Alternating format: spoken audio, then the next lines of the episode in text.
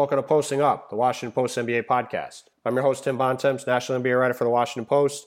Have a fun episode for you today. Um, on his drive over to uh, Oakland from his home in uh, the Sacramento area, to talk to USA Today's Sam Amick, good friend of mine and outstanding NBA reporter about a whole bunch of stuff. Um, touched on DeMarcus Cousins and the Sacramento Kings at the beginning. Then we got us to talk about the Utah Jazz, the Warriors, uh, some Blake Griffin and the Clippers talk. Um, talked a little Draymond Green, some Thunder talk, some Thunder trade talk at the end. Um, covered a bunch of stuff. Uh, audio quality is a little spotty at times. I apologize. Sam was in the car, so um, sometimes it cut in and out, but it's a fun listen. Hope you guys enjoy it. Um, hope to have another podcast later in the week. I'm flying back to New York uh, tonight. This is Tuesday. It's going to post Wednesday morning. Um, so this conversation was Tuesday afternoon. Um, I'm very excited to, to, get back home for a little bit. Um, get to see uh, to see a couple games while I'm home, and then I'll be at Warriors Cavs on Christmas Day. So I'm hoping to have a you know a, game, a kind of a, speci- a game specific pod previewing um, previewing Warriors Cavs and, and, maybe some of the other Christmas games. Uh, hopefully, they'll come Friday uh, for your weekend travel. But um, until then, uh, I hope if I you know if for some reason that doesn't that doesn't launch, you know, I hope everybody's a happy holiday. But um, in the uh, in the short term, uh, let's get you to this conversation with Sam uh, coming up right now. All right, Sam, thanks for coming on. I appreciate you uh, killing time on your drive, even though I think I'm probably doing you more of a favor than uh, than you're doing me. So thank you for that. Um, uh, we're gonna be we're gonna be at Warriors Jazz tonight, which we'll get to in a bit. But let's start with uh, your favorite subject, which is your hometown Sacramento Kings. Um, for those of you who don't know, Sam uh, lives in Sacramento. Though I'm sure anyone who listens to this podcast knows that he does, given how much he's followed the Kings over the years. And obviously, the latest issues with DeMarcus Cousins have surfaced this week. Uh, the, there was video of DeMarcus uh, laying into uh, one of Sam's former colleagues, Andy Furillo at the Bee, Sacramento Bee, uh, over a column that Andy wrote uh, where he referenced uh, DeMarcus's brother, uh, Jaleel, who was in a bar fight back in back in the spring that DeMarcus was in the in the bar for at the same time. Um, you know, DeMar- it came out today. Demarcus got fined fifty thousand dollars by the Kings as uh, punishment for that. Um, this is, you know, this is one of a series of incidences like this that's happened with Demarcus over the over the last year or so. I've been I've been in I've, i was present for another one involving a blogger, and there's been others. So um, I guess Sam, from uh, uh, from your perspective, what do you uh, what do you think about uh, the the fine and uh, and about just kind of the way this whole situation has played out. First of all, Mr. Bontemps, uh, I love that you are going to the, the carpool podcast thing. This Actually, like your version of. Uh, let me let me. I'll, I do not mean to cut you off, but literally, as as you're driving, uh, Demarcus just put out a statement to the Kings. So let me uh, let what me, did he say? let me read the statement, yeah. and then you can respond to everything. Sure. Uh, there is a time, place, and manner to say everything, and I chose the wrong ones. Like most people, I am fiercely protective of my fam- friends and family, and I let my emotions get the best of me in this situation. I understand my actions were inexcusable, and I commit to upholding the professional standards of the Kings and the NBA. I apologize to my teammates, fans, and the Kings organization for my behavior and the ensuing distraction, and look forward to moving on and focusing on basketball. Yeah, I mean, it's a good statement. In, with that introduction, now you can give your thoughts on everything, including that. Well, first of all, uh, and I've been driving a little bit here. Did I miss? Did somebody report? It sounds like on the actual uh, amount of the fine, you said fifty. Somebody, somebody reported it earlier. While you are talking, I will look up who it is to get proper credit. But I, I saw okay. this referenced on on the uh, the interwebs that it was fifty thousand dollars. Uh, I mean, I'm a little on the fence about that. It's a that's a legitimate amount of money for a guy who makes the kind of money that he sure, does. Sure, that's more than a, I thought. I thought it was going to be ten or fifteen. So I mean, that's that's a legit right, right. Um, I mean, it's funny because I tried. I'm going to sound like the old man here, and you know, I always gripe about that these days because we're good friends. But like, I try to understand people as best I can and all sides of this stuff. So the Bill, part of his Bill statement, Lindelof from the Bee said it was fifty thousand dollars. Okay, got it. Um, you know, the side of this that, that he mentions in the statement being fiercely protective of family and friends, I respect the heck out of that. I just don't agree when it comes to the specifics of this particular situation. Um, and the idea that, you know, I, I, thought anybody who read the column that Andy wrote on Demarcus. It was there was nothing salacious about the mention of his brother. It was very relevant context. It was nothing personal, nothing.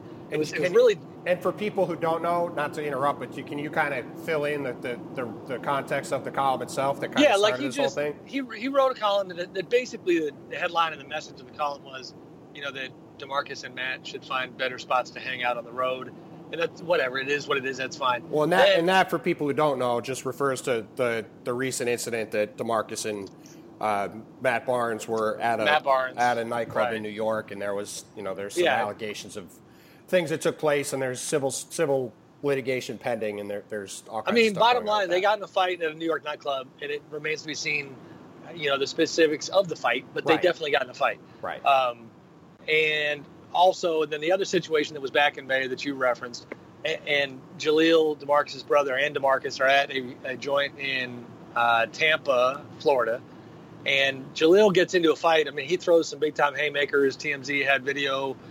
But um, so I'm going to take this from, from two sides. For one, now listen, bottom line, I mean, he screwed up here big time with the media. He cannot lose his top like this.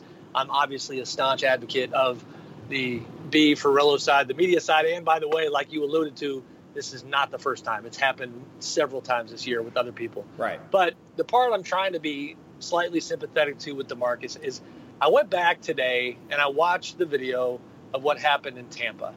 And this is not this is in the category of not even coming within a million miles of excusing what DeMarcus did, but trying to understand and explain perhaps, is that if you go watch that video, Jaleel, now granted, he's in a fight and the cops are trying to get control of the situation, but he gets tased in a pretty like a pretty violent way. And he gets tased and he's on the ground and so the more I looked at it, I said, you know what, man, I mean, think what you want of DeMarcus. Uh, that's his brother. And, and so it, I think one thing that, you know, probably fed, you know, led to him losing his top was that I think it's fair if, if you're sitting there watching your brother get tased. I mean, there have been tasing situations gone wrong where, you know, where the taser ends up actually killing the person. And, and so, you know, that, that's one part of it where it doesn't justify anything he did. But that, I think that was probably a traumatic thing for him to see that night. Now Demarcus wasn't involved in the fight, but for for Andy's purposes in the column, like it's that's relevant. That, that twice in the matter of months, there's been an incident at a place where Demarcus was.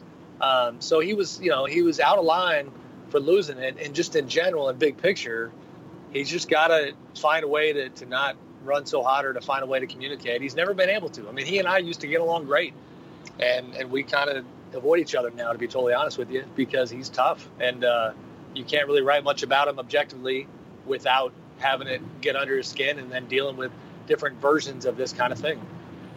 Yeah, I mean to to be fully transparent because this we had this conversation before before this started. I I don't know really that anybody came out of this looking great. I agree with basically everything you said about Demarcus. Um, I thought Andy's column was fine uh, in the like you said in the context of how he wrote it. I thought that uh, the Bee showing the video of it online was perfectly fine and reasonable given uh, the situation. Uh, they, they also ran a giant editorial later that I, I kind of thought was a little bit of grandstanding, in my opinion. Um, and then there's also, you know, a, a, large segment of the fan base in Sacramento that tends to put its heads in the sands collectively when it comes to anything that has to do with Demarcus. And, you know, there, there's kind of this uh, there's kind of this grouping that's either in Sacramento, it's either entirely the organization's fault or it's entirely Demarcus's fault, and kind of on everything. And I, I think it's part of part of the reason why things are so dysfunctional there and have been for so long is that it has just kind of everyone is always kind of looking for someone else to blame, um, which you know, which is partly why that situation has gotten so ugly. But um, just in a in a wider context with the Kings overall, like you know they are you know what 11 and 16 I think I'm looking up their record right now. Uh, they're 10 and 17, so they're you know they're a few games they're they're two games out of the last spot in the in the West. Uh, but I think most people would think they're probably not going to make the playoffs. Um, you know they're on their their latest coach and Dave Joerger. DeMarcus has a year and a half left on his deal. Just as a guy who's around that team all the time, um, what, what, do you what do you kind of see as the state of the franchise at the moment? And you know, do you do you expect any kind of significant changes between now and the end of the season, or do you think it's more likely that they kind of ride this out and see how the year goes, and then you know try to address you know maybe trying to extend Demarcus this summer, and then maybe doing something if he doesn't want to do that. Honestly, I don't know what direction it's going to go. They're they're in the tough spot yet again of being just close enough to the postseason where it might skew their view of the Demarcus situation and what's best for the franchise long term might take a back seat to their thirst and their lust for trying to get back into the playoffs. I mean, I've never seen. I'm not even trying to be condescending or disparaging, but I, I've never seen the pro sports franchise be so focused on getting the last playoff berth, and that's right. You know, th- that's where they're at. They have a new arena, obviously, and it's it's fantastic. Very nice arena. Applaud all nice. involved.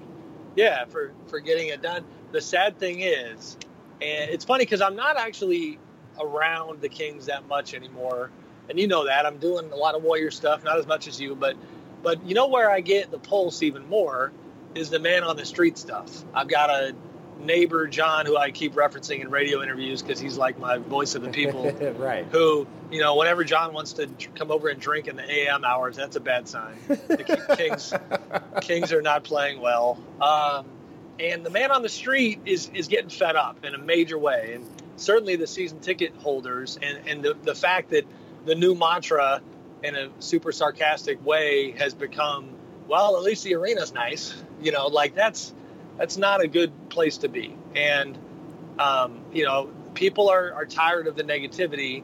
But as far as your question of what might happen, you know, I don't think anything's going to happen until we get closer to the deadline, if anything at all. I did poke around a little bit yesterday to get a sense of things, and you know, there's teams, legitimately teams out there that are internally weighing the cousin situation, and some people in the room are saying, "Let's do it." Obviously, they don't want to give up too much. Um, this is always a little bit kind of uh, you know a moving target and tough to quantify, but the, the word around the league, and that's that just kind of is what it is. This is front offices and, and what they're sharing with each other is that you know, maybe before it would have taken you two young players and a first round draft pick to get to Marcus. You know, now people feel like maybe it's just two players, and maybe you don't even need to give the pickup anymore because of how things have, you know, how bad things have gotten. And, and the Kings are the ones to you know decide that. Right. And we'll see if, if that bears out. But um, nothing hot and heavy at the moment. It's it's just a, a thing where I, you know, listen, next couple of weeks are going to be very interesting with DeMarcus and the, the team. He has never reacted well to, and I'm just trying to like characterize this the way he might see it, to being put in his place. Right. If that makes sense. Yep. Um, I mean, that's kind of part of the that's kind of part of the problem in Sacramento, right? It's it like I'm not excusing DeMarcus for this happening, like this thing with Andy. But like part of the reason this has led up to this is because he's kind of been allowed to do whatever he wants, and DeMarcus I know, but it didn't work the other way either. No, but I, no, like, no, no, no. Like I'm not. I'm first, not, like rookie year. No, I hear you. You didn't I, let me finish. Just all I was. Sorry. All I was. All I was. All I was Jeez, trying to yell at me. All I was trying. all I was trying to say was that Demarcus is a pretty savvy guy in that he knows what he can get away with, and Yeah. like. If, if he was in an organization where they put the kibosh on this stuff, he probably wouldn't do it. But because he's been in a place where he's kind of had free reign to act as he pleases, that like it, this is kind of built up to this moment we're in now, at least in my opinion. I agree. Now, two quick things. For one, and I say this respectfully, and it's safe enough because I'm not going to name any names, but there have been colleagues who I love dearly and respect. You're you're not. This is not a veiled shot of you. This has nothing to do with Tim Bontemps, but who have who have made comments publicly about this situation, like essentially get over it. Athletes yell at reporters all the time. I would remind folks to think about some of the long in the tooth coaches who have come through Sacramento, who have left town telling tales of things that were well beyond normal NBA behavior. And I'm talking about Paul Westphal, who put out, and this is not like, hey, I'm not propping Paul Westphal up as some fantastic coach, but Paul, my God, if you remember, he put out his own statement, Yes. admonishing Cousins, that was not even approved by ownership. He was so hell bent on telling the world what he was dealing with internally. A legendary he- move by Paul Westphal. Yes, I the mean, I'll only legendary forget. part about his Sacramento tenure, but it was. a I will never part. forget. I'm uh, this storytelling time. I'm in LA, and this story breaks, and I had gone to a uh, I forget the name of it. There's a suit shop in LA that the one and only Scott Howard Cooper had recommended me to, like a you know high end in terms of kinds of suits you can get, but low price. So I'm at this suit shop in downtown LA, and next thing you know, I'm on the phone with Joe Maloof, asking him directly, "Did you guys know that Paul Westphal was going to put a statement out killing your franchise centerpiece player?" And he had no clue, none. so like this stuff has never been normal. He he just obliterated Paul when he was there, and they were at odds. And Paul and Geoff Petrie, they took the tough love road from day one, and it didn't work. Um, you right. know, so that didn't. You know, that hasn't worked. The other way hasn't worked. I don't know what the heck the answer is, but the, the stuff that you know, it does get under my skin a little bit when people act like this is just uh, you know run of the mill type stuff. Yeah, and I, and I think to, to, to, be fair to some of the people who have said that, I, I think I, I know some people have kind of talked about the the fact that uh, Demarcus yelled at a reporter like I, like I've heard it said. and I don't I don't know which people you're referring to. I'm not asking you to say, but like uh, some of that might also just be people trying to explain like this does happen sometimes. Like sure, in sure. in the job, like I you have been yelled at by players. I'm sure I have been yelled yep. at by players. Like if you're doing your job properly, at some point you're going to write something that people aren't going to like, and they're going to react negatively. Like that's just. I'm still I'm still convinced that. Uh, I'm, I'm, convinced that Bonzi Wells threw a ball at me, but I can't prove it. well, given given that it's Bonzi Wells, that, that is possible. Now we've probably spent more time on the Kings than uh, than we should on a on a national podcast, given their overall relevance. But when you when you talk about the next couple weeks, I pull up their schedule quick. Here are their next eight games. Home for Portland tonight, Tuesday. This is going to come out Wednesday morning, so that game have been played. But home for Portland tonight, at Utah on Wednesday, at Minnesota Friday, home for Philly Monday, at Portland Wednesday. Um, on New Year's Eve, they're at or they're home for Memphis. Then they have Denver and Miami after the New Year. That's a pretty pivotal eight games for them, I think. Like to me, yeah. if they if they can go five and three in those eight games, they can keep themselves in the race and I think make make things a little interesting maybe. But if they go even if they go four and four, if they go four and four or worse in that stretch, um, I think they're in trouble because after that they got the Clippers, the Warriors, they play the Cavs, they play the Thunder, they got the Bulls. They're going along. They're going looks like a ten game road trip. They're going nine game road trip to end uh, eight or nine game road trip to end January on the East Good Coast. Lord. Wait a minute. You have that in front of you? I want to, let's get what, what number is it? How it's eight. It's eight games. Memphis, Chicago, Jeez. Detroit, Cleveland, Indiana, Charlotte, Philly, and Houston. So like they've got to. I think they've got to make hay on this week on this schedule right here. They play Portland twice. Portland is in the eighth spot. Um, you know they gotta they gotta pick up some wins here. I think, or else you know even if they are kind of on the fringes, um, if they get to that if they get to that stretch at the end of January and they're you know they're they haven't really made up any ground or have lost some ground, I think they're going to fall out of the race really fast. I think you're on to a new motto. I think we got it. It's it's no more haymakers. Time to make hay. All right, we. I think we can move on from. Uh, I think we can move on from there. That's a good ending point with the uh, with the Kings. Uh, you, I mentioned it earlier. We're both going to be at Warriors. Uh, we're going to be at Warriors Jazz tonight. Um, since that game is tonight, let's kind of talk in bigger picture about both teams. Um, let's start with Utah. You were in Utah last week uh, as part of your time with the Russell Westbrook experience, which we'll also get to later. Um, the I, you know, I, I, really wanted to see the Jazz. Uh, I was I was in Utah also recently to see uh, to see the Jazz play the Warriors. Unfortunately, half their team missed the game, and uh, tonight George Hill and, and Derrick Favors both aren't going to play. Um, you know, these guys have been banged up all year, but have still managed to play pretty well. What what is kind of your assessment right now of uh, of Utah in the bigger picture of things? Hey, I'm going to turn around right now. I didn't know George and Derrick weren't playing. Jeez. George is, George is out. That. George is out for a while, and Favors. I knew George was out. Favors, yeah, Favors, they're holding out to actually play against the Kings tomorrow, which is um, part of a trend that we have seen over and over this year, which is that teams, if they have the option, are sitting guys against Golden State and basically punting the game. Which well, as a, smart. as a side note, as we move on, uh, that Kings Jazz game will be fun because Demarcus has always taken it extremely personally that Favors got drafted above him. So keep yes, he has by the Nets yeah. in 2010. Right. Um, imagine so DeMarcus. Jazz, in, imagine Demarcus in New York.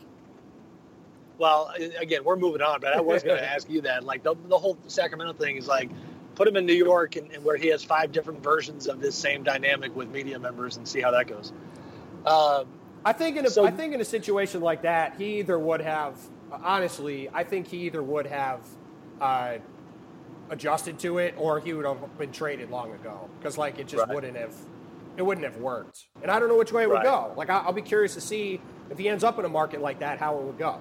Um, because well, exposure is a big thing. Like you mentioned the video, and that's how our culture is in general. I hate to say it, but people don't take anything seriously until it's on video. Yeah, um, that's true. I mean, you know, not to get down a dark road, but even like the Kevin Johnson situation in Sacramento, that when Deadspin came out and, and wrote about his his Phoenix situation so many years ago, like that stuff was all public info, but not until there was a videotape of him, of, of the you know the interviews with, with young women. Like yeah. people don't believe anything.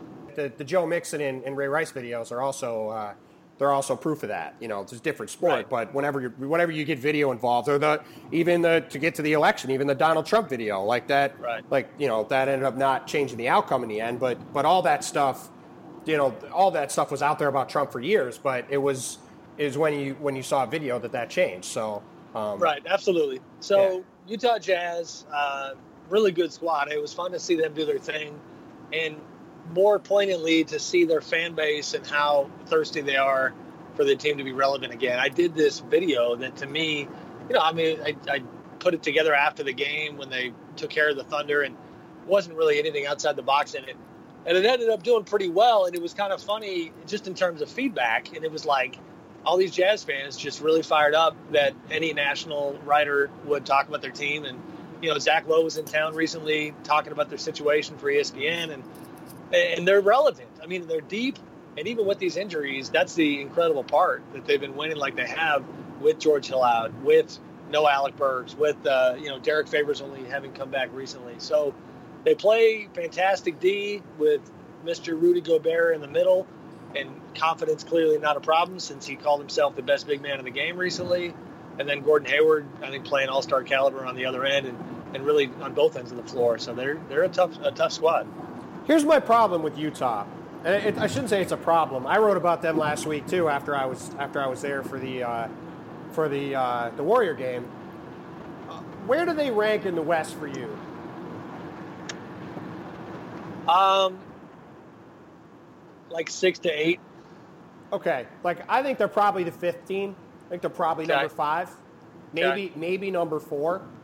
Um, well, let me back up because you know what that was top of my head. I mean, listen, there as you know, you're talking about a number two defense, I believe, at the moment. Yep.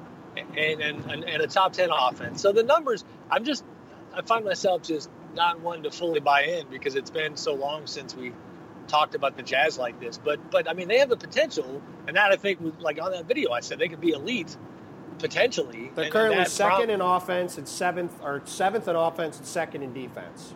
Yeah, so I mean, they're you know they could I think maybe push for home court, be somewhere in there. Well, here here's the problem that I have with them. Um, I agree with you. I think they're somewhere in the three to five range. I think in the regular season, the Warriors are going to have the best record, the Spurs are going to have second best record, and then uh, Houston, the Clippers, and Utah are going to be three to five.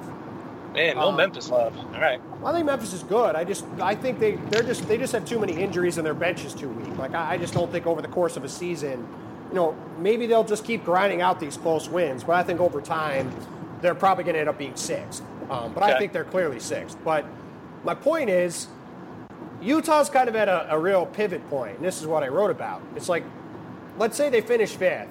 Let's say they play Houston in the first round. Really good team um, or even the Clippers. Let's say they play the Clippers in the first round. Um, because the Clippers are actually, I think the Clippers are probably going to finish fourth now because Blake's out for six weeks. So if um, if they play the Clippers in the first round and lose, you know, Gordon Hayward has been in the league seven years. He'll have made the playoffs twice.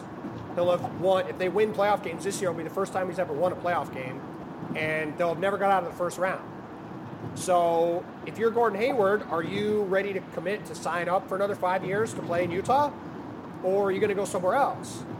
And if you go somewhere else, all of a sudden they've spent five years building this team and then they're almost back to square one again. And it, it's it's it's just kind of to me it's just kind of a fascinating position for them to be in That in many ways, they're almost like the position the Clippers are in, except unlike the Clippers, who have kind of been at the same level this whole time, Utah has been kind of slowly, methodically building through the draft, getting all these guys. And you're right, they've got a really nice team, a lot of interesting players. Guys like Trey Lyles, who are, who's coming on in his second season, like they're deep all over the place. Um, Rodney Hood. Rodney Hood is awesome. Like they have got a really good team. But I, I do just kind of wonder what happens if they can't like if they get if they win a playoff series this year, like say they get the four seed, they win a playoff series, and they give you know win a game or two off the Warriors, then I think it's a much different situation. Then you can see you're really going somewhere. But if you get in the playoffs finally after years of coming up just short, and then you don't get out of the first round, like I just it'll just be really fascinating to see how their summer goes then, and uh, and if they if they don't have to kind of you know reset things, which would, which for me would be unfortunate because you know, to your point, that's a that's a great fan base there, and it's a really fun, interesting team. I think Quinn Snyder's a really good coach, and you know, it is just kind of funny that just as it seems like things are going on the rise for them, it's like they all they could really find themselves at a do or die situation this spring where they really need to to prove that they they can take that next step all at once. No, I agree with all that. That's all fair. Uh, I think it, it's kind of like I believe it was Quinn Snyder who told Zach in that piece that Zach did that they were hoping to have answers to a lot of their questions by now, and unfortunately, they're still having to get questions answered at this late stage as certain guys' contracts are coming up. And the one thing you didn't mention that is front and center is George Hill, and the fact that as great as he's been when he was on the floor for them, they did that deal with him. I've had some other executives tell me that you know they love George Hill in Utah. They're just surprised that that they didn't find a way to have that trade involve an extension. And right. now you know, now they run the risk of losing George this summer. The Gordon thing, context, I think, is probably worth mentioning that he's having a good time now, but when he was a restricted free agent, you know, and this is. He had to go I, shop for an offer. Yeah, and I wasn't just, this was, I didn't have a 30,000 foot view. I was maybe about 10,000 feet. I wasn't, I wasn't a thousand feet like the beat writers, but I was on it closely. And, and the real, you know, strong sense I got is that Gordon wasn't, you know, he was just fine leaving Utah. He was excited about Charlotte and what was going on out there. I remember he met with Michael Jordan. He thought that was inspirational he was, stuff. He was and, he was he was about to be flown on a private jet to Cleveland to be uh, to be the right, to be their right. thing before LeBron called Dan Gilbert and said, "Hey, I want to talk." And then Dan Gilbert Dan Gilbert shifted gears. Uh, no, he that that was you know that was a situation where you know this wouldn't be um, this wouldn't be a, a, a, an issue right now if the Jazz had just offered him a full max back then. But he signed a three-year deal yeah. As part of that free agency. He signed a three-year deal with a player option for a fourth year, and I mean, he's vastly underpaid now. And it, you know, the funny thing, you know, it's kind of interesting with the new CBA. There was a lot of talk about um, this designated player rule, and one of the first things that brought up was, well, guys like Gordon Hayward will be able to stay in Utah. And what we've quickly quickly realized about that rule is that it's only going to apply to the very elite of guys, like basically like Kevin Durant last summer. And so a guy like Gordon Hayward, unless he makes an All NBA team this year, which for as well as he's playing, and he might be playing as an, like an All Star this year, uh, he's not making an All NBA team, barring something crazy happening. Right. Um, he's not right. going to qualify for that rule. So they, Utah won't have really, they won't have any more of an advantage than the Thunder did last year um, which right. is just kind of an interesting subtext of all this. I agree. I agree, but it's still a, it's an okay spot to be in. I mean, a lot of uncertainty, but considering we pivoted off the Kings and their situation, and again, I'm not even being funny there, but like the Kings are facing the end of DeMarcus Cousins' contract, and they have literally nothing good to show for it. Right, they haven't even made the playoffs, and are and don't have anything. Yeah, they haven't even. No, I mean, I, and I keep looking at it. I think it's like a, a 34 percent win percentage since he got drafted. So yeah, it's been brutal. And you know, Utah, I think they've they've done enough. You have to imagine for guys like Gordon to think long and hard about the you know the positive momentum they have going, the structure organizationally, and the fact that with Dennis Lindsey and Quinn Snyder and those you know those are respected and who do a really nice job and they have a good culture and good ownership and so those things matter. We'll we'll see what happens though. Yeah, no, they're they're going to be they're going to be very interesting. Now, now Golden State, you know, going into the nice games, twenty four and four, um, you know, rolling along. I think mostly playing the way that we expected they would, kind of from the jump. Um, even even as they're kind of in cruise control, they're on pace to win 70 games or close to it. Um, what what has been kind of your? Remember when 60 was good? I know, right? I know, right? It's uh, it's it's pretty it's pretty crazy. What, 70. That's something else. What is, what is right. uh, what is your um, what is your assessment of these guys? Uh, uh, you know, as we're a couple months into this. I mean, it's a fun story to cover just because of how different it is. I mean, if they had not gone out and got Durant, they just rolled the ball out again with the same group. You know, they would have been plenty entertaining basketball wise, but the storylines would not have been as compelling. And we've had stuff to talk about and write about all year because this is a new cast of characters. And so my takeaway here in mid December, late December, is that they uh, they're just doing a pretty incredible job of putting all these pieces together. The, the defensive improvement, I think, more than anything, has been pretty astounding. When they go from, you know, essentially 20th in the league not too long ago, early on in the season in defensive rating, the loss of Andrew Bogut seeming to be a huge deal. Then Draymond Green gets all fired up like you know everybody thinks they can't defend anymore, and and they prioritize that end of the floor. Kevin Durant is helping as a rim protector. Draymond, I think, by a decent margin, is your defensive player of the year front runner at the moment. I know you're a huge Kawhi guy, so maybe you're going to argue no, with me he, on that one. Gonna, I, I think unless he gets hurt, he's winning the award this year. I mean, you can you can. I mean, it's it's not like the choice between those two guys has been uh, has been very different the last couple of years, and uh, you know, with the way Draymond's playing and everything else that's gone on in, in Golden State, it's it's a pretty obvious call at this point for me. So, I mean, Draymond gets mad, thinks the world is doubting their defense, and it's gotten so much better since. I think, you know, him being kind of the driving force behind that is going to play a major part in him winning Defensive Player of the Year if they end up defending like this until the end of the season. So that's my biggest takeaway. You knew they were going to be nothing but fireworks on the offensive end, and that's what they've been. What's crazy is that I, I still can't believe they're only second in the league in terms of offensive rating. With you know the Raptors are just off the charts, but they're, they're going to outscore you. The Warriors are, but they're defending too. So you know my thing going into this Christmas Day game and the Cavs Warriors conversation that we've been having all year and are going to continue to have is that that you know we learned last year what happens in December doesn't matter at all. So that's the the disclaimer. But right now, I mean, the Cavs I think have like the 15th best defense in the league, and and there's more holes in what they have going than there are for the Warriors right now. I think.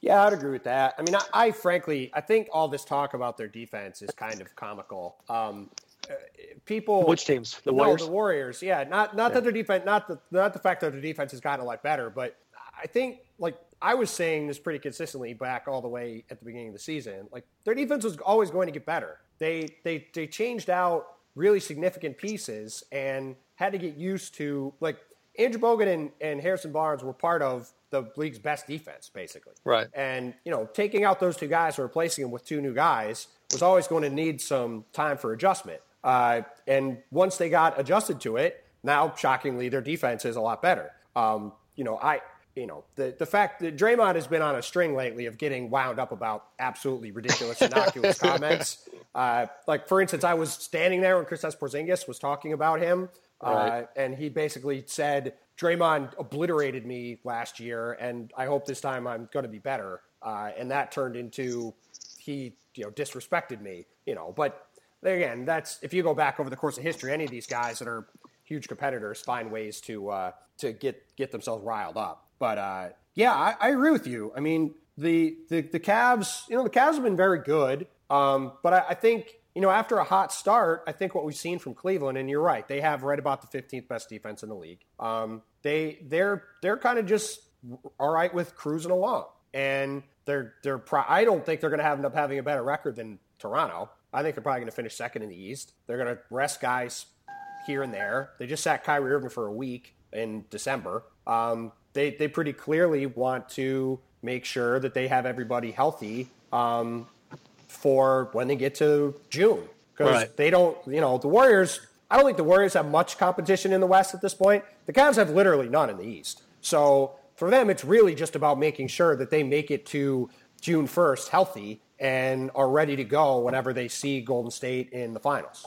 I've you know I've heard you weigh in like that before. I, I definitely understand where you're coming from, but I was actually kind of curious to have you elaborate more on your Cavs Raptors view, only from the standpoint of mean, history obviously tells us that you know they, they had a relatively easy time with them in the conference finals last year. A little tougher than we thought after the first couple games, but in the end, it was it was uh, a gentleman's sweep, so to speak. So, but but they're deeper this year, and I look at their scores, and that's the one thing that jumps out at me is that they come at you in waves. We always think about Kyle and Demar, and that's it, but it goes much deeper. I mean, I think I looked at it; they've got like, oh man, it's like eight or ten guys averaging five points a game or more, which sounds like not a big deal, but you you know you have almost ten guys taking shots and who have the ability to score. I just wonder how much of a problem that poses.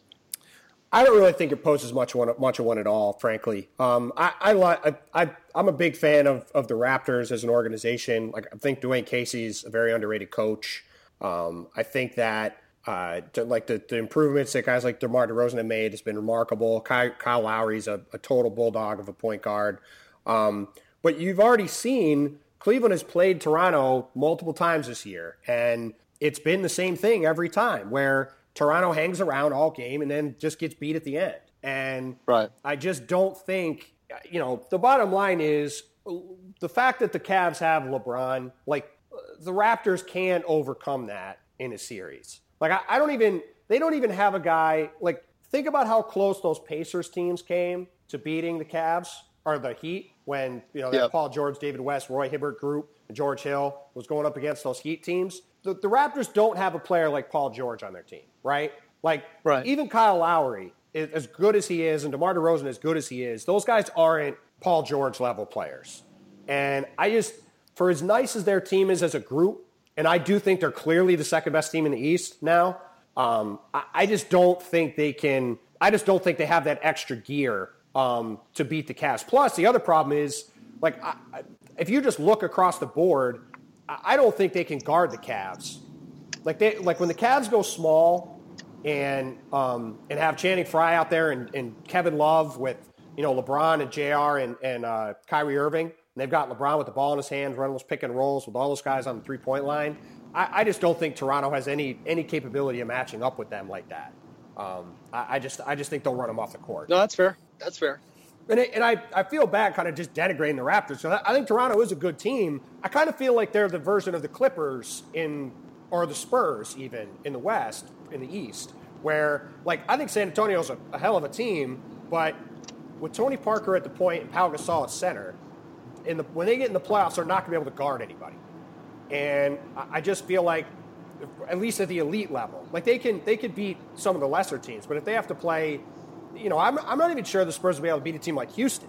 Because, um, I mean, I don't know who's going to, I mean, just James Harden has been unbelievable. But I think, especially if they had to play the Warriors in a series, I mean, they would just so relentlessly abuse Tony Parker and Pau Gasol that I just think they'd struggle. And I do realize that people are going to hear that and go, well, they just beat the Warriors by 30 two months ago when they played. So how could you say they're not going to be able to compete with them? But I, I just think, you know, as you said yourself, you know, we've seen in the past that regular season matchups don't really matter very much when you uh, when you get to the playoffs. And you know, for instance, I remember when I covered the Nets when the Jason Kidd year, they they swept the Heat that year. Um, they won all four times in the regular season, and then in the playoffs they lost four out of five. Right. So you know, it, I mean, that's for me. That's one of the small subtle tweaks on how I've covered the league this season compared to last season, even or, or just how I have enjoyed it. Is that last year, I think we got sucked into a lot of regular season games that we attached a lot of substance to inaccurately, and ultimately we were wrong. Yep. And and you know the Cavs getting smoked by the Warriors in the regular season. This is this is cliche, but it's true. I mean, sports is fun for a reason. It's because there's always going to be that you never know component. So yep. everything you're saying about Toronto right now makes sense, but who knows? Maybe it's shocked the world, and in the conference finals, the Cavs go down. Uh, you know, maybe the Spurs and I mean, we, we actually did kind of outlandish predictions at our place that I think are getting published later in the week, and I don't know which ones are going to actually make the story. But one of the ones I threw was the Spurs winning the title, which doesn't sound that crazy, but you know, it's uh, I could see a path to it. I think uh, all the stuff you mentioned is fair, but you know, it's uh, they're a hell of a team with a hell of a coach, and that's a pretty good combination. So we shall see. But uh, I mean, in, on balance, you're right about Cleveland. They're in a great spot, and they've, they've got you know, a really good hand right now where they don't have to make too much about what happens in the regular season. They can lose to the Warriors on Christmas Day and wake up the next day not feeling like it was a step backwards in their mission. I mean, their mission is to be healthy and to be confident by the time the playoffs come around. That's about it. Yep. No, and I agree. And I think some of I, you know, it, it's funny. Like the Warriors had so many things happen to them that broke the wrong way in those finals. That, you know, I, I think those games in the regular season were more indicative of the gap between the teams. But like you said, that's not necessarily the way things work out uh, when you play in the playoffs. But uh, you know, we were just at, you know, I mentioned it earlier, but we were at that that Warriors Clippers game, and I think that game was significant for a regular season game because you know the Clippers came into that game losing six times in a row to the Warriors, and you know they needed, I think, to kind of change the narrative a little bit around that franchise, and they I think they needed to kind of show the world that they could stay on the same court as the Warriors and compete with them, especially now that they have Durant. And instead, for my money, I thought they got embarrassed. I didn't even think Golden State played very well and still easily beat them on their home court. Um, now Blake Griffin is out. I mean, you, you were one of the first people to report that this week that, that he's going to miss, you know, the next three to six weeks with some arthroscopic knee surgery. Um, I, I just kind of wonder, you know, I, I've seen a lot of Clipper scouts. You know, Brian Windhorst referenced this on the, the True Hoop Pod I did with him earlier. Uh, I've seen a bunch of Clipper scouts at games this year, and you know, I, I do kind of wonder if, if, the next few weeks go one way or the other, either really good or really bad. I do kind of wonder if this is a team that, contrary to what we maybe thought a month ago, might try to make a move in February to try to change this core around um, before these playoffs because um, otherwise they're going to have a whole lot of questions to answer um, come July if things don't go very well.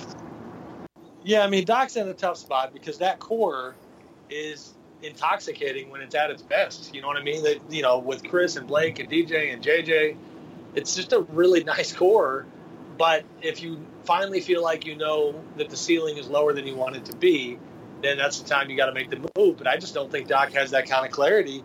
And then you add in yet another injury with Blake, where he can justifiably look back at the Warriors' loss because I think Blake's knee was bothering him as far back as that. And and, now sit there and, and he's going to have to hold his breath to find out when Blake comes back, to find out if Blake comes back at the same level. Um, but the tricky part about possibly doing a move is that it's, it's my opinion, it would have to be a Chris Paul thing because I think that, you know, Blake, the odds of him sticking around are probably higher than Chris. I think the odds are pretty decent of them both sticking around, but Chris is the one that you look at and, and specifically with the Knicks and you wonder if he wants to go play with Melo and Porzingis and those guys. Um, Chris is the one of the two that I think they'd probably be quicker to to try to engage with another team on. But you know, you better be getting something serious in return because they still wind up winning a whole lot of games when they're healthy. I feel like the Clippers are like Memphis, and in that they have a really good core, like that Memphis core has been the last several years. Um, but I, I just don't see the upside there at this point. I don't. You see other teams starting to like. I kind of wonder if Houston is maybe better than them. They obviously aren't as good as Golden State. Sure. Golden State's younger than them, and like basically this summer, if they if they lock into Blake and Chris, and then they re-sign DeAndre next summer at the supermax, uh, they'll be paying those three guys over hundred million dollars a year combined. Um, I, I, just I just don't. I, and right. you look at that team, and you're paying Chris Paul at that point from 33 to 38. You're paying Blake from 28 to 32 with a bunch of knee, knee and leg issues already. Um, I, I just I just kind of feel like at this point, if you look at this team, like they've had an incredible run, but unlike Memphis, which is in a small market and you know was kind of in a spot where it's it's maybe not the worst thing to, to run it out with a really good but not great team if you're in a if you're in a market like Los Angeles where you can attract stars, and now the Clippers have proven to be you know a winning organization. They frankly had a lot better run of success the last few years than their than their you know fellow tenants at Staples Center. Um, I, you know, it just it just would be it's kind of it's going to be another the like Utah also. They're going to be really in a really interesting spot this summer because I think if they just sign up to keep all these guys together, a couple of years from now, they're going to be headed on a really bad trajectory with a bunch of hugely priced guys that they're not going to be able to win a lot with. No, I'm with you on all that, especially if you look at, and I love Chris's game, and he's having a really good year, but you've got to look at things pragmatically and the idea that point guards traditionally in their mid to late 30s are going to come off a cliff pretty quickly. So they need to think about that. Especially small course, point guards, and especially small point guards who've had you know pretty significant knee issues in the past. Right. You know. And Chris has been he's logged a lot of miles, played a lot of years, so there is a pretty serious amount of wear and tear. That's why I think in terms of building around players for the future, Blake's the one that they likely don't want to let get away unless there was a fantastic trade in return. And then you got DJ, who's I mean, say what you will about the limitations of his game, but he's taken steps forward, you know, quite a bit in the last couple of years. So they have a tricky spot. Uh, they're going to look at it more deeply than they would have even in the past. I think in terms of their staff. One of the interesting things that Doc had told me recently about their whole organization is that every since Steve Ballmer came on board, they've poured some pretty serious cash into their scouting department, into the front office, and Lawrence Frank playing a heavier role alongside Doc now. So they've got plenty of good basketball minds to figure this stuff out, and a lot of big time decisions coming up. Yeah, no, I, I definitely agree. Um, before before we go, um, are there any uh, over the next say month? Are there any uh, are there any things we haven't touched on that you're really going to be trying to focus on, um, either certain players or teams as we get closer to uh, to the trade deadline and, and kind of the middle of the season where things start to separate themselves? I mean, team wise, Memphis interests me. Um, I actually, before I went to Utah to jump on the Russell Westbrook train, I was going to book a trip to Memphis where the Warriors were headed that way for that game they had recently. And admittedly, I took I kind of bailed on the trip because of the Mike Conley injury. And I remember I remember when you did that. I was with you when that happened. Right, right. I think now did you? I forget. Did you go to the Memphis game? I did in not. Memphis. I did. Yeah. Not. Okay. So I was going to go, and, and then you know I doubted the Grizzlies, and they proved me wrong, and they've dropped a couple games recently, but for the most part playing really well. I'm going to be talking to some of their people soon just about their sustained success. We have this habit in pro sports, unless you win a title you know, it's kind of like the Clippers. You don't want to ever give the Clippers any credit because they're a bunch of losers who fall in the playoffs. That's how the fans sometimes look at them. But you know, success as teams like the Kings and the Jazz will tell you, Jazz in recent years, is tough to come by. And the Grizzlies, even though they haven't been able to get to the finals or win a title, it's pretty remarkable how they've reinvented themselves. And, and I love what's happening with them and Marc Gasol and David Fizdale challenging Marc to play differently and lead differently. So I think Memphis is a fun one to watch. Like you said, is so entertaining this year. Last year, they were like a whatever the you call like a league pass non-alert, like turn the TV off. That's how I was with the Rockets. Like uh, I just didn't want to watch James pound the ball, and now I can't watch enough Rockets basketball.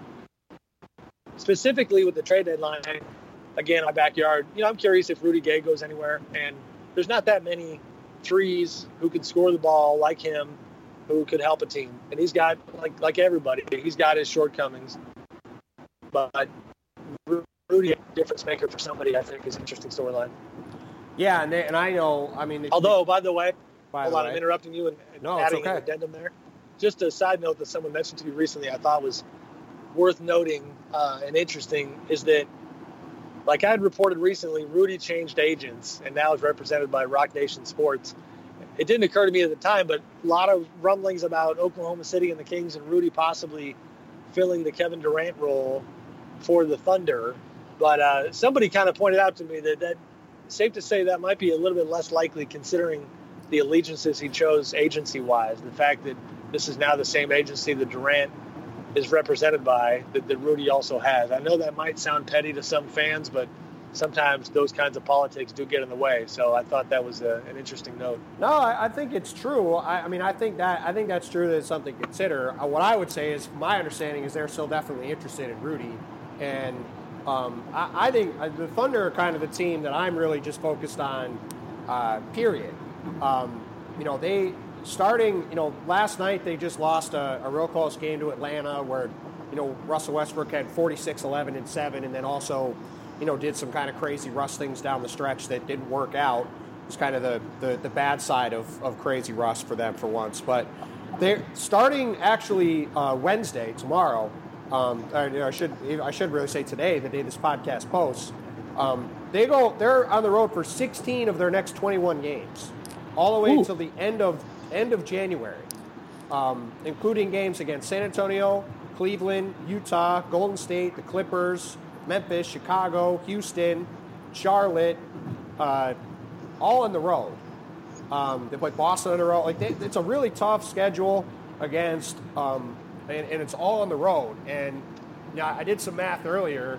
Uh, so far this season, they're 12 and five against teams that are under 500, and four and seven against teams that are at or over 500. And that's with uh. that's with mostly a home schedule, and frankly, yeah. a pretty easy schedule. And right. you know, I know they've had Victor Oladipo out recently, which is partly why they've kind of slumped a little bit. But you know, which is huge. They, which you know, huge. they no, can't score the ball. They can't score at all. Yeah. So Victor's been yeah. good for them. He shot the ball well. Um, but this is a team that's been operating even against a fairly easy schedule and with relatively good health, other than um, what's happened with Victor.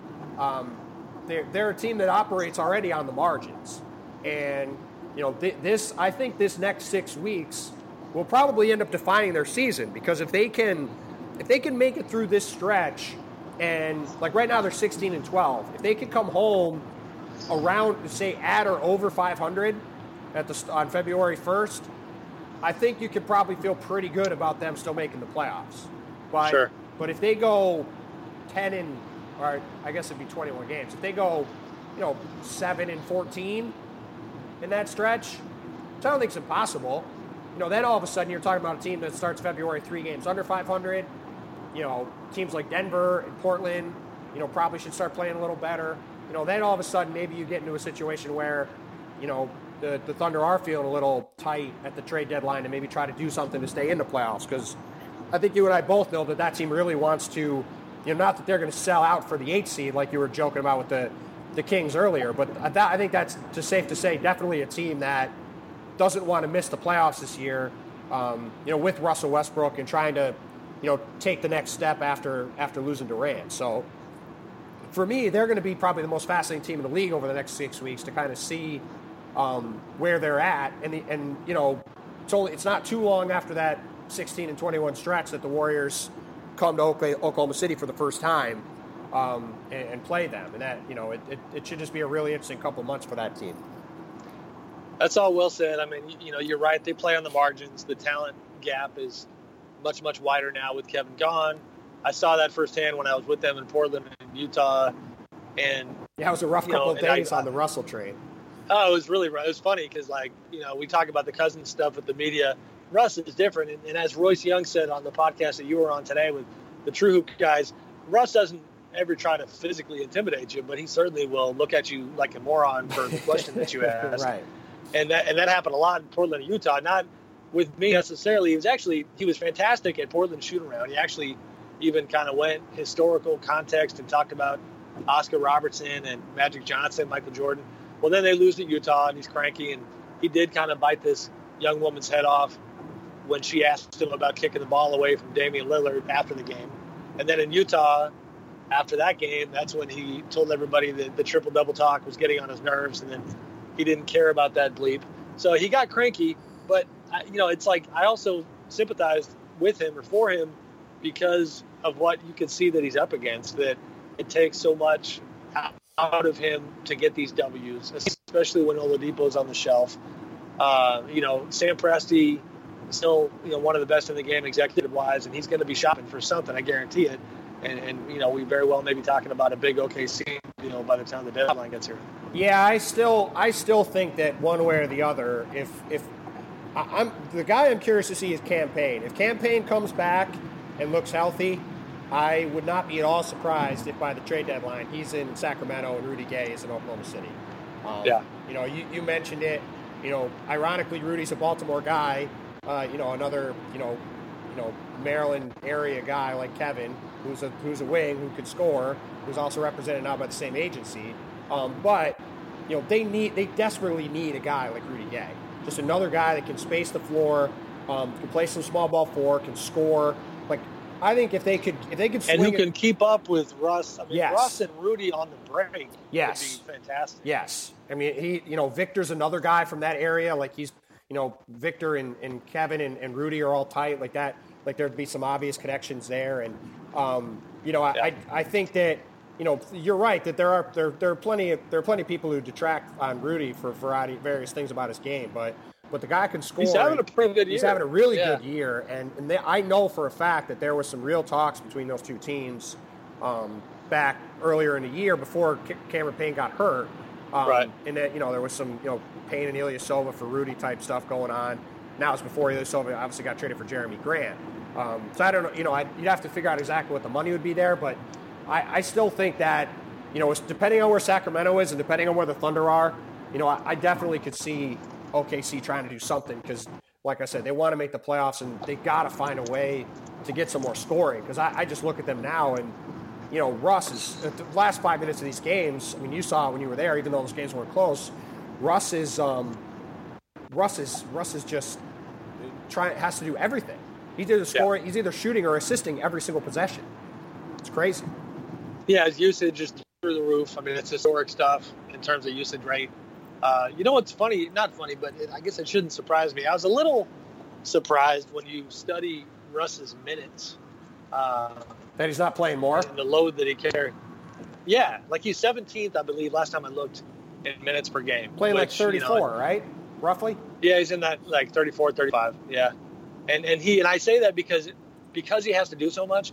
Those two games, like Billy Donovan will take him out with a couple minutes left in the first it's like the Steph Curry treatment, where and then it's a couple minutes in the second where he'll get a blow, but the blow definitely against Portland is like it, it felt like it was six or seven minutes that felt like thirty, and they ended up. I think the uh, Thunder were up by like nine, and then by the time he comes back, you know it's a twenty-one to seven run by Portland, and you just can't survive without Russ on the floor. And unfortunately, every time he takes a breather, that seems to be happening.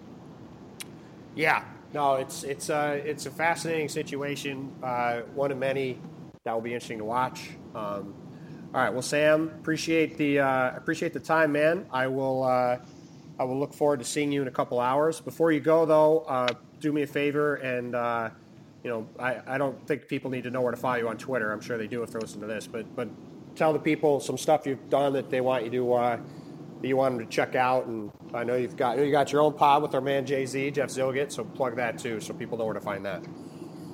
Thank you, buddy. This is the shameless USA Today Sports promotion part of the program. but yeah, we got the podcast, which uh, honestly, I'm not saying this just because it was this week, but one of my favorite we've ever done. Talked to Marcus Thompson of the Bay Area News Group, a longtime friend of mine who I came up in the business with and who's covered Steph Curry and the Warriors for a long time. Jeff, my running mate at USA Today, who's kicking cancer's ass and really battling uh, with his own personal situation. that He kind of went deep talking about the passing of Craig Sager and how that hit him. So that was uh, it's a tough listen, but it's a meaningful listen. So the podcast and, and obviously on our site on usatodaysports.com and all the other avenues. Um, just kind of uh, just keeping the conversation going, man. But thanks for having me, sir. I appreciate it. Happy to do it, and be sure to watch all of Sam's videos that he works tirelessly on after games. that I uh, one of those Tim Bontemps videos coming. Uh, we'll see. We'll see. Maybe maybe someday there'll be some videos. Maybe someday. I'm breaking but for, news here. I'm but for now, well, we'll see if there actually are. But for now, there's just there's just Sam Amick uh, you know, countless hours spent perfecting videos that uh, take 15 take 16 that's right take 17 so make sure you make sure you do sam a favor and click on those videos and watch them so he, he feels better about himself but uh, all right thanks man i appreciate you stopping by all right timmy see you man all right that was great thanks to sam for doing that it's always fun to catch up with him you can find me on twitter at tim bontemps you can find me on facebook at tim bontemps nba could find my work in the Washington Post in the hard copy if you can get a hold of that. Otherwise, look me up uh, online at washingtonpost.com. Um, you can please subscribe to the podcast and give it a five star rating and review on iTunes um, and wherever else you, you get your podcasts. Uh, I know the ratings and reviews don't seem like they're that big of a deal, but they are. Uh, I appreciate if you can do them. Um, you can also uh, go find the, mu- the music of Glenn Yoder in the Western States did the theme music for the podcast, which is tremendous. Uh, I've had a lot of people say they like it. Um, those guys, I've told those guys, it means a lot to them. if you like their stuff, go look it up. I've, I've seen them in concert. They're really fun listen. Uh, I think anybody anybody who likes the theme music of the pod will definitely enjoy listening to them. Uh, so hopefully you'll check that out. Um, you know, thanks as always to everybody who listened. Like I said at the beginning, hope to have another podcast on Friday um, talking about Cavs Warriors and, and, running down some of the Christmas Day games. Uh, so, you know, look for that. Um, in the meantime, in case that doesn't come out, have a happy holiday. Um, and, and thanks again for listening. And also, uh, we just launched our 2016 Sports Figures of the Year series uh, at the Washington Post. Uh, just posted today. A bunch of really great essays on everybody that mattered from the year this year. Um, I wrote one on LeBron James. Kent Babb wrote a terrific one on Colin Kaepernick. There were essays on uh, Simone Biles and Art Briles and uh, the U.S. swim team and all kinds of stuff. So definitely worth checking out. I think you'll enjoy it. Um, so, you know, definitely go look that up. And like I said earlier, thanks again for listening and hope to talk to you all again soon.